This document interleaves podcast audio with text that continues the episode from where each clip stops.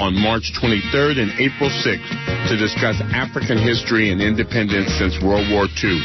Dr. Anthony highlights post-World War II Africa, the early years of independence, Pan-Africanism, and the challenges of development.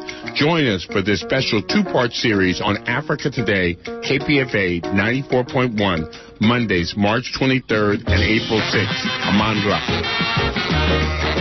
And you're listening to 94.1 KPFA in Berkeley, 89.3 KPFB in Berkeley, 88.1 KFCF in Fresno, online at kpfa.org. The time is now 3 p.m. Up next, cover to cover with Jennifer Stone. Happy ending, nice and tidy. It's a rule I learned in school. Get your money every Friday. Happy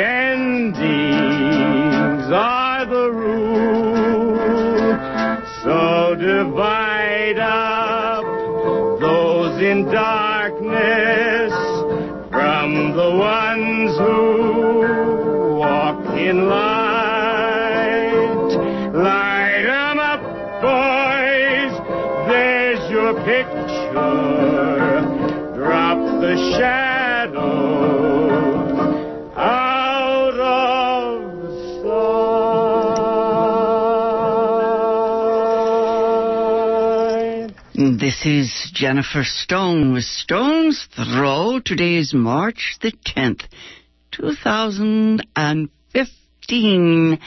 I got to laughing during the last show. I hope you heard it. 2015. Back in 1955, that's uh, half a century, no, 60 years ago, more than that. I remember my history teacher, very nice man, Dr. Wick, I think was his name. He used to tell us about the population explosion. Later it became uh, unfashionable, not fashionable to talk about it. Anyway, back there in the day, he explained the population explosion. I, all I know is that in my lifetime, world population has tripled. In Al Gore's book, he says that from the time he was born until the present, world population had doubled. I think, what is it? Are we at 7 billion? Uh, anyway, uh, I just, I just like to wring my hands. Uh, I, I remember thinking that, uh, if women had a free choice, let's say, in the next 24 hours, say, every woman on the planet was free to choose whether or not she would have procreate, she, whether or not she would have uh, a child. Yes, procreation. I don't mean that they that they should not have have a, a sex or affection. I just mean that if all the women on the planet, you know, were free, if there was no such thing as forced pregnancy, I think that, by this time tomorrow we would see a whole new world. Anyway, I I guess I'm starting to blather because you know it's International Women's Month. Uh, I I guess I, I'm just weary of all this talk about the war on women. Now the question is, who is making war? I don't mean just men, I mean one hell of a lot of women don't seem to understand their own, what is it, their own problems? No, it isn't their problems. They, what is it? Friend of mine used to say, sexism, she said, sexism goes so deep, it's hard to see. We think it's just reality. I think uh, women seem surprised every time I tell them, or whenever they learn of the malevolence, uh, even hatred that women experience. Uh, I remember, let's see, the other day I was reading the old Greek historian Herodotus, and he describes in detail the practice of female genital mutilation. At its worst, that's castration for women. And uh, he, of course, was writing uh, centuries before uh, the arrival of uh, Islam on the planet. It's nothing to do with the religion, has to do with property. Women, at some stage in our history, became property. You know, just like the, the cattle and the land and all that good stuff. I think it's so curious, so interesting that we still, we still put on this act, uh, speak of women and say, oh, you know, how can this be happening? Uh, most women are very protective of men in general, not just the men they know. Uh, they seem to feel that it's their duty to reassure the guys, you know? I, if I make a mistake and say something that is called male bashing, I'm sure to get lots of calls, mostly from women. I, I, uh, I tell them that they, they should try to keep their systemic perspective and they still just go on saying, well, you know, it's not like that in my family. You know, my mother, sister, daughter, whatever. Uh, uh, they are free. They are liberated. Anyway, I think I grew up in a world, or at least with the women close to me, who said, well, this is just the way things are. You work around it, uh, you know, and keep your sense of humor.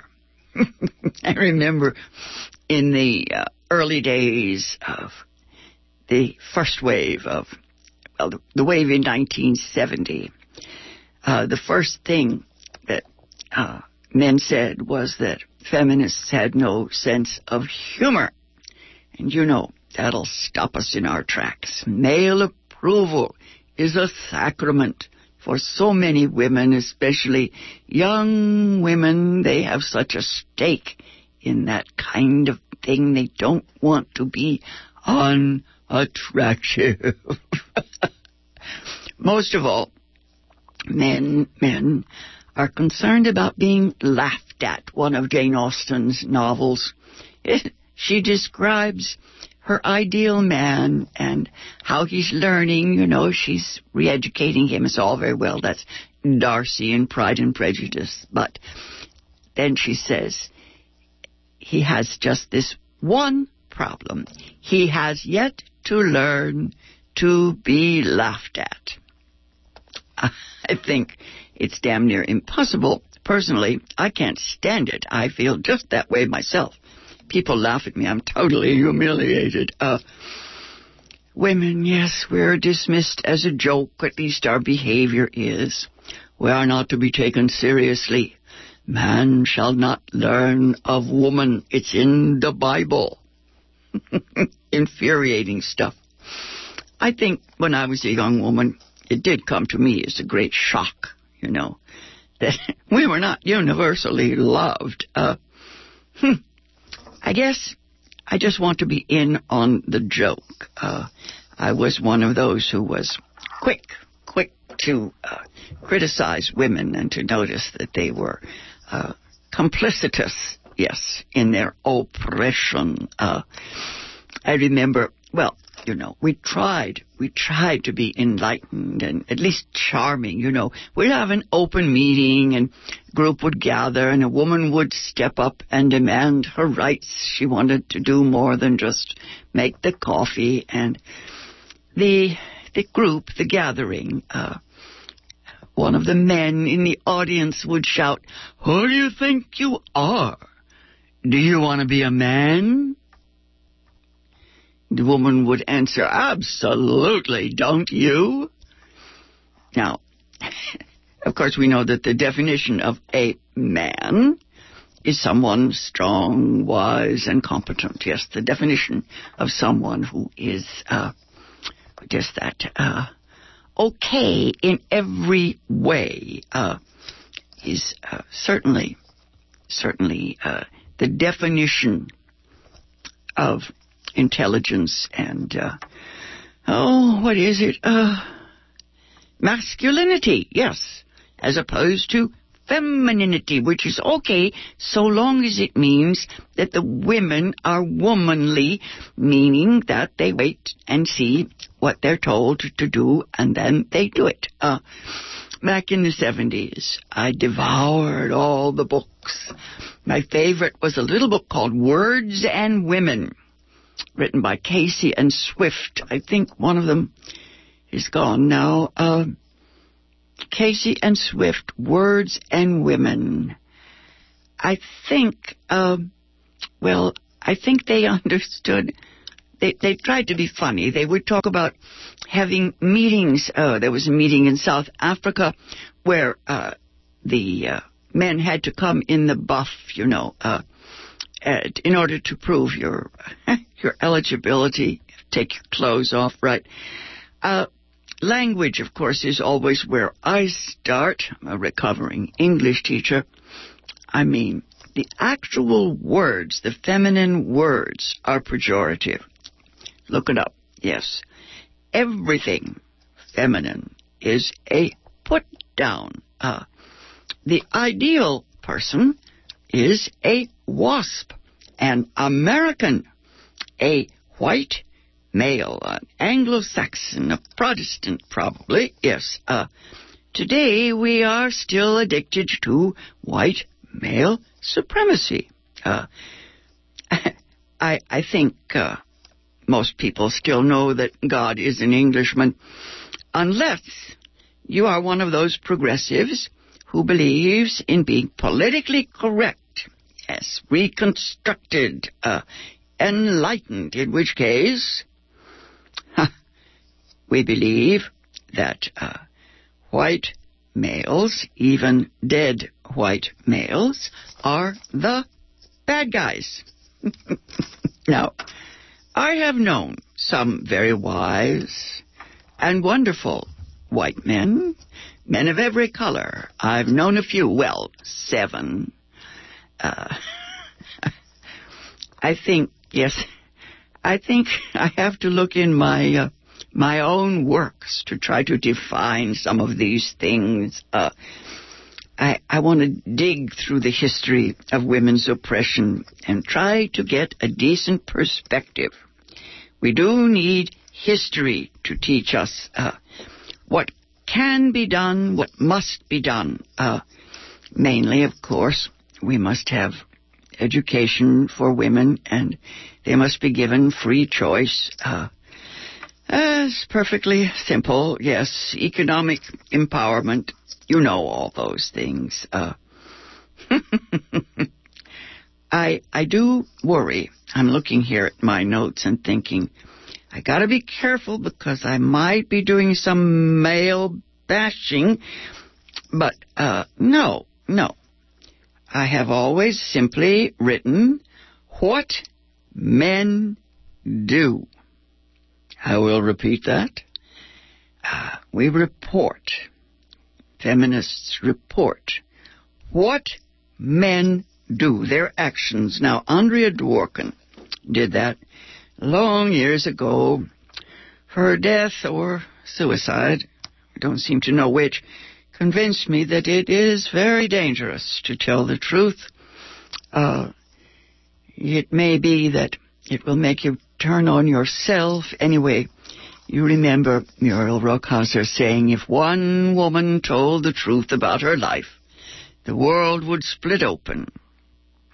Now, in the 1980s, I, I began to change. I kept thinking uh, there must be a way to do this without being, uh, you know, a hatchet woman. Uh, I went out to Bolinas, that beatific hamlet out near Point Reyes, and I sat on the beaches out there. And I read Andrea Dworkin's little book called The New Woman's Broken Heart.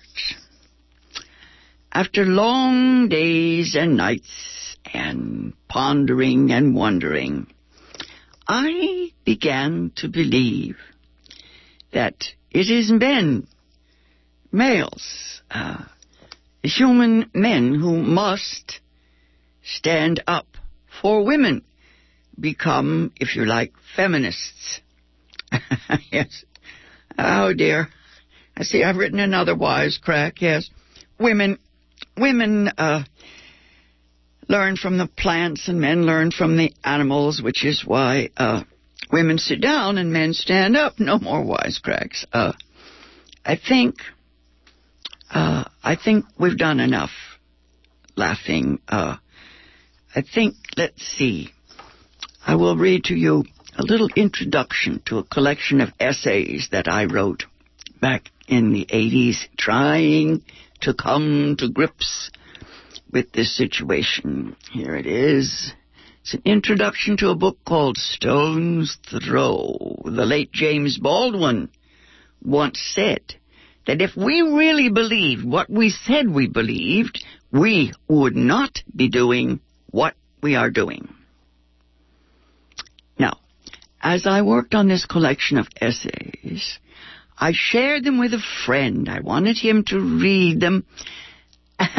Dangerous. He sighed and shook his head and he asked me, well, why did I want to spit in the wind? Uh, you know, he said, you, you can't change things. You can only be, uh, loving and kind to the people in your own little circle, you know. He told me that humankind needs a political lie. It's no use to wave a feminist fist in the air, he said. When you do that, dear, uh, well, it just makes men stronger. It affirms their power and reinforces their prejudices. Yes, uh, that's it. Um, it's just a brick in the wall of patriarchy. I try to knock it out, and someone just picks it up and puts it right back in the wall. Uh, and I got to thinking that this guy might be right, so I changed the subject. Uh, he liked my essays on literature. He thought that was kind of kind of clever. Uh, he didn't, however, see the Brontes as feminists. It's true that Charlotte Bronte once wrote that it is better not to even think about some of these things, uh, and that the uh, way to change them, well, she said it was up to the women themselves. Uh, I guess I guess I tried to talk to my friend about James Baldwin, about the uh, the connection, what the analogy of people of color with women. Uh, Simone de Beauvoir always said that uh, there was an understanding or more communication that women understood what it was to be different or other. Uh, now, James Baldwin says that his rage, his rage, uh, well, he said once caused him to smash up a bar, right? Uh, uh, I thought, well, that that's that's the way I, I've broken things. Uh, before I'd be a slave, I'd be buried in my grave. And my friend, my friend laughed and he said that uh, James Baldwin had often asked himself, what would happen when the day came there was no white man, no white man to blame. What will happen to you, my dear, he asked, when there is no longer a male threat? Hmm. well, we both sat in silence for a while.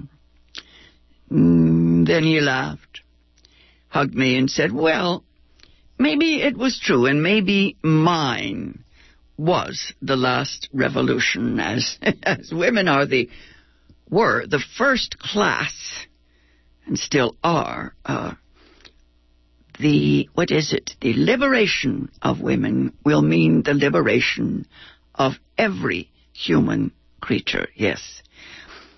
Uh, I think, what is it? I think I'm going to just skip into the meat, some of these essays, because it is International Women's Month, and I kind of feel like it. Here's something Adrienne Rich wrote back in uh, back in the day. She wrote, "If I am death to man, I have to know it. His mind is too simple. I cannot go on sharing his nightmares. My own are becoming clearer. They open into prehistory, which looks like a village lit with blood where all the fathers are crying, My son is mine. Now, you see, therein lies the problem. Uh, long ago, men wanted to be sure that the children uh, that were born were his own. And, you know, you can imagine how difficult it was. That's why women had to be property and be veiled and wrapped up in packages, you know. Uh, and of course, many of them castrated. I believe it's something like a hundred million women. Um, their sexuality destroyed, all that kind of thing. Uh, I think what comes closest to my feelings uh, is the essay in this collection, Stone's Throw, about the imperative of intimacy, about eros, you know, love, sex, whatever we call that. Um, I was reading at that time uh, Alicia Suskin Ostriker I think she's still teaching at Rutgers. Dear woman I met at the Berkeley Poets Cooperative. Uh, she wrote a book called Stealing the Language The Emergence of Women's Poetry in America. it's pretty complicated, isn't it, when you try to write in someone else's language? Comes out funny. Uh, now, in male mythology, I think most mythology is male mythology, but anyway, Eros and Thanatos are both guys, men, you know. Love and death are both personified as males.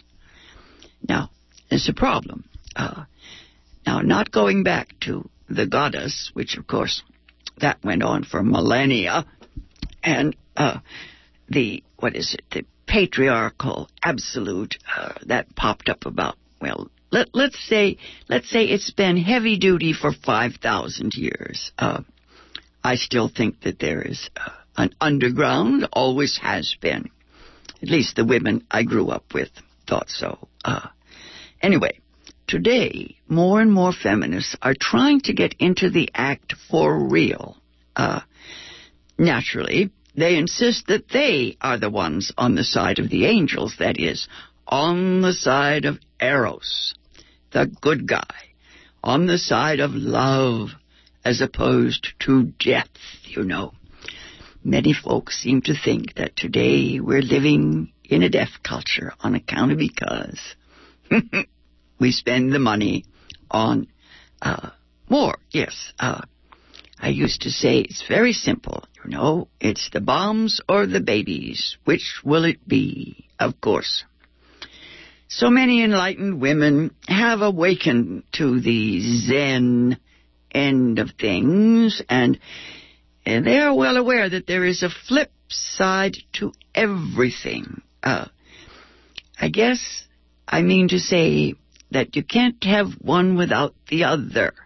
Uh, it is the Zen thing. Uh, the flip side. I think I am in favor of both love and death. Let's face it. Remember the goddess Kali? There's so many goddesses who who take care of that death thing. Uh, I think uh, there's no chance that either one is going to go away, love or death.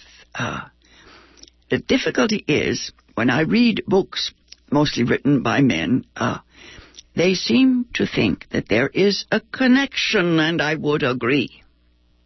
Uh, what I want to examine is the existence of women, uh, the lives of women. Now, do they have an influence on the culture at large?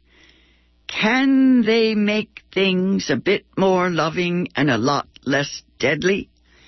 Is that their job? Uh, I looked in my notes the other day and I see that murder is 85% of the murders, one-on-one murders, 85% uh, are uh, male-oriented. Yes, they, they, they kill they kill their brothers. Yes, 15% of the murders, well, women do kill from time to time. Uh, feminists might argue that they kill uh, in, well, in self-defense, but uh, they, they seem to believe they have a reason. I guess I buy that. Uh, now, I think that there's plenty of evidence that women want to get away from the death culture, from Thanatos. Uh, you know, you make big list here, and we know uh, that they really are on the side of the angels, and they do want to get back to Eros, and they are trying desperately to get a critical mass of males to come with them, go with them, yes. Uh, I guess I'm saying at least the poets want to, the prophets. Uh, men, I think, seem split between their subversive longing for the feminine, that uncontrolled world in which mystery is the only reality, and then their need to please their fathers, the aspect of their fathers, which says men can control their world, can be God, in fact. Now, the wisest of the poets uh, have always tried to convince us that the feminine can be fun, that Eros is eternal youth, that love in the open hand, as Edna St. Vincent Millay called it, love in the open hand can be had for the asking if we're just willing to let go of ourselves. Yes, control freaks. Oh, dear. I'm just coming to my favorite local poets here. I got there uh, on Sunday. When I was being interviewed, I got all the way to my friend Alta at the Shameless Hussy Press. I'll have to save it. Again, I'll have to save that for next Tuesday. Till then, go easy, and if you can't go easy, Go as easy as you can. This has been Jennifer Stone with Stone's Throw. Walk in light, light 'em up, boys. There's your picture. Drop the shadows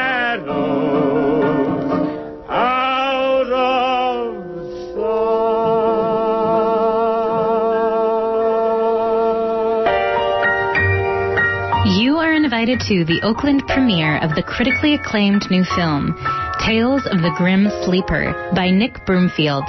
This film highlights police neglect and the devaluation of the lives of black women and sex workers in South LA. Over 200 black women are missing and as many as 100 have been killed. The screening is a Women's History Month event on March 18th at 7 p.m. at the Omni Commons Ballroom, 4799 Shattuck Avenue in Oakland. The venue is wheelchair accessible and the event will be a benefit for the Black Coalition Fighting Black Serial Murder Victims Memorial Fund. For more information, call 415-626-4114 or go to www.uspros.net. Again, that number is 415-626-4114. And you're listening to KPFA and KPFB, also 88.1 KFC.